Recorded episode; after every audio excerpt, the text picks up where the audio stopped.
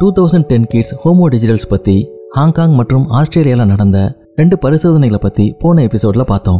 இந்தியாவிலும் இது போன்ற ஸ்டாட்டிஸ்டிக்ஸ் நம்மள்கிட்ட இருக்கு. ரெண்டாயிரத்தி பன்னெண்டு ரெண்டாயிரத்தி பதினாலு மற்றும் ரெண்டாயிரத்தி பதினெட்டு இந்த காலகட்டங்களில் இந்த ரிசர்ச் நடந்திருக்கு.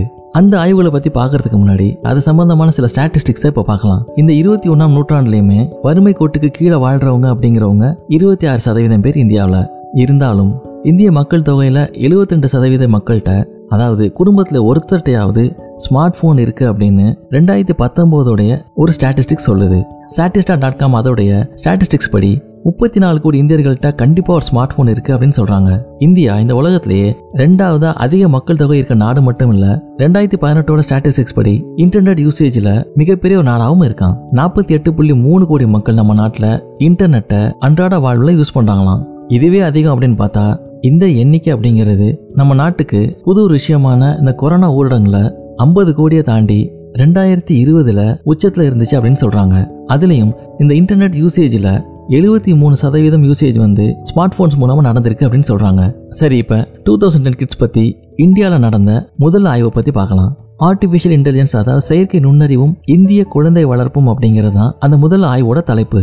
மெடிக்கல் ரிசர்ச்சர்ஸ் டீம் செஞ்ச ஒரு ஆய்வு இது. கர்நாடகாவில் இருக்க கடக் மெடிக்கல் இன்ஸ்டியூட்டை சேர்ந்த மெடிக்கல் ரிசர்ச்சர்ஸான ரூபாவதி ஸ்ரவாந்தி மற்றும் அரவிந்த கருணகணவர் இவங்க ரெண்டு பேர் சேர்ந்து தான் இந்த எலக்ட்ரானிக் கம்யூனிகேஷன் கேட்ஜெட்ஸை அதிகமாக யூஸ் பண்ணுறனால குழந்தைகளோட உடல் மற்றும் மன ஆரோக்கியம் பாதிக்கப்படுதா அப்படிங்கிறத பற்றி ப்ரீ ஸ்கூல் அதாவது ப்ரீகேஜியை சேர்ந்த குழந்தைகள் மத்தியில் ஆராய்ச்சி செய்கிறதுக்குன்னு முடிவெடுத்தாங்க இந்த ஆராய்ச்சியோட முதல் முடிவு இந்தியாவில் அதிகமாக பயன்படுத்தப்படுற எலக்ட்ரானிக் கம்யூனிகேஷன் டிவைசஸ் எது எது அப்படிங்கிறத பற்றி தான் இருந்துச்சு.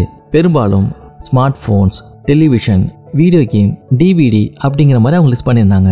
இது மட்டும் இல்லாமல் ரெண்டு வகையான ஸ்டாட்டிஸ்டிக்ஸும் கிடைச்சிது. அதில் முதலாவதா இந்திய குழந்தைகளை பொறுத்த வரைக்கும் அறுபது சதவீதம் பேர் அவங்க பிறந்த பதினோராவது மாதத்துலேயே அவங்க பேரண்ட்ஸோட ஸ்மார்ட் ஃபோன் உட்பட இந்த எலக்ட்ரானிக் கேஜெட்ஸ்க்கு அறிமுகமாயிடுறாங்களாம் எட்டு மாத குழந்தைங்களில் ஐம்பத்தி ஏழு சதவீதம் பேர் அவங்க பெற்றோர் மடியில் உட்காந்து குறைந்தபட்சம் ஒரு மணி நேரமாவது டெலிவிஷனை பார்க்குறவங்களா மாறிடுறாங்களாம். இந்த ரெண்டு ஸ்டாட்டிஸ்டிக்ஸ்லையுமே அதிகமான அளவு இருக்கிறது மிடில் கிளாஸ் அப்படின்னு சொல்லப்படுற மத்திய தர வர்க்கம் தான் இவங்களுடைய பங்களிப்பு அப்படிங்கிறது தொண்ணூத்தி ரெண்டு சதவீதம் இருக்கிறதா குறிப்பிடப்பட்டிருக்கு. இந்தியாவில் இந்த ஹோமோ டிஜிட்டல்ஸ் பற்றி நடந்த ரெண்டாவது ஆய்வு அப்படிங்கிறது ரெண்டாயிரத்தி பதினாலாம் வருடம் நடந்திருக்கு.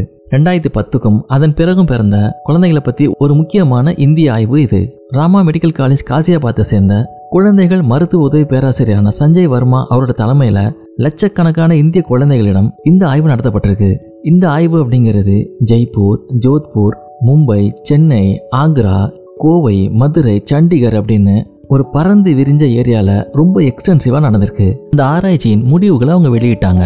ஒன்றரை வயசுலேயே இந்திய குழந்தைகளால டிவி ரிமோட்டை ரொம்ப சரளமா பயன்படுத்த முடிஞ்சதான் ஸ்கூலுக்கு போறதுக்கு முன்னாடியே முப்பத்தி ரெண்டு சதவீத குழந்தைங்கள்ட்ட வீடியோ கேம் அறிமுகமாயிருதான் நைட்டு தூங்க போறதுக்கு முன்னாடி டிவி இல்லாட்டி ஸ்மார்ட் போன்ல ஒரு மணி நேரத்துக்கும் அதிகமாக டைம் ஸ்பெண்ட் பண்ணுற குழந்தைகளோட எண்ணிக்கை அப்படிங்கிறது ஐம்பத்தெட்டு சதவீதமாக இருந்ததாம் மூணு டு நாலு வயசுலேயே ஸ்மார்ட் ஃபோனுடைய பாஸ்வேர்டு இல்லாட்டி பின் நம்பர் இதெல்லாம் தானாகவே ஆப்ரேட் பண்ணுறதுக்கு நாற்பத்தி மூணு சதவீத குழந்தைங்களால முடிஞ்சுதான். அதுலேயும் ஸ்மார்ட் ஃபோனில் பின் நம்பர் அப்படிங்கிறது ஒரு ஃபோர் டிஜிட் நம்பர் இந்த நம்பரை ஐடென்டிஃபை பண்ணி அழுத்துறதுக்கு ரெண்டுலேருந்து நாலு வயசில் இருக்க குழந்தையால முடியுது அப்படிங்கிறது ஒரு ஆச்சரியமான விஷயம்தான். ஏன்னா நம்ம எஜுகேஷன் சிஸ்டத்துலேயே அஞ்சு வயசில் தான் எண்களை அறிமுகம் செய்கிறாங்க அதுலேயும் ஃபோர் டிஜிட்ஸ் நம்பரை மூன்றாம் வகுப்பில் அதாவது எட்டு வயசுல தான் அறிமுகம் செய்கிறாங்க மூணுலேருந்து நாலு வயசுக்குள்ளே இருக்கும் பொழுது இந்த ஃபோர் டிஜிட் பின் நம்பரை ஐடென்டிஃபை பண்ணி ஆப்ரேட் பண்ண முடியும் அப்படின்னா அப்பேற்பட்ட ஒரு சந்ததிக்கு நம்ம தர கல்வி எப்படி இருக்கிறது அப்படிங்கிறத பார்த்துக்குங்க அப்படின்னு ஆசிரியர் குறிப்பிடுறாரு.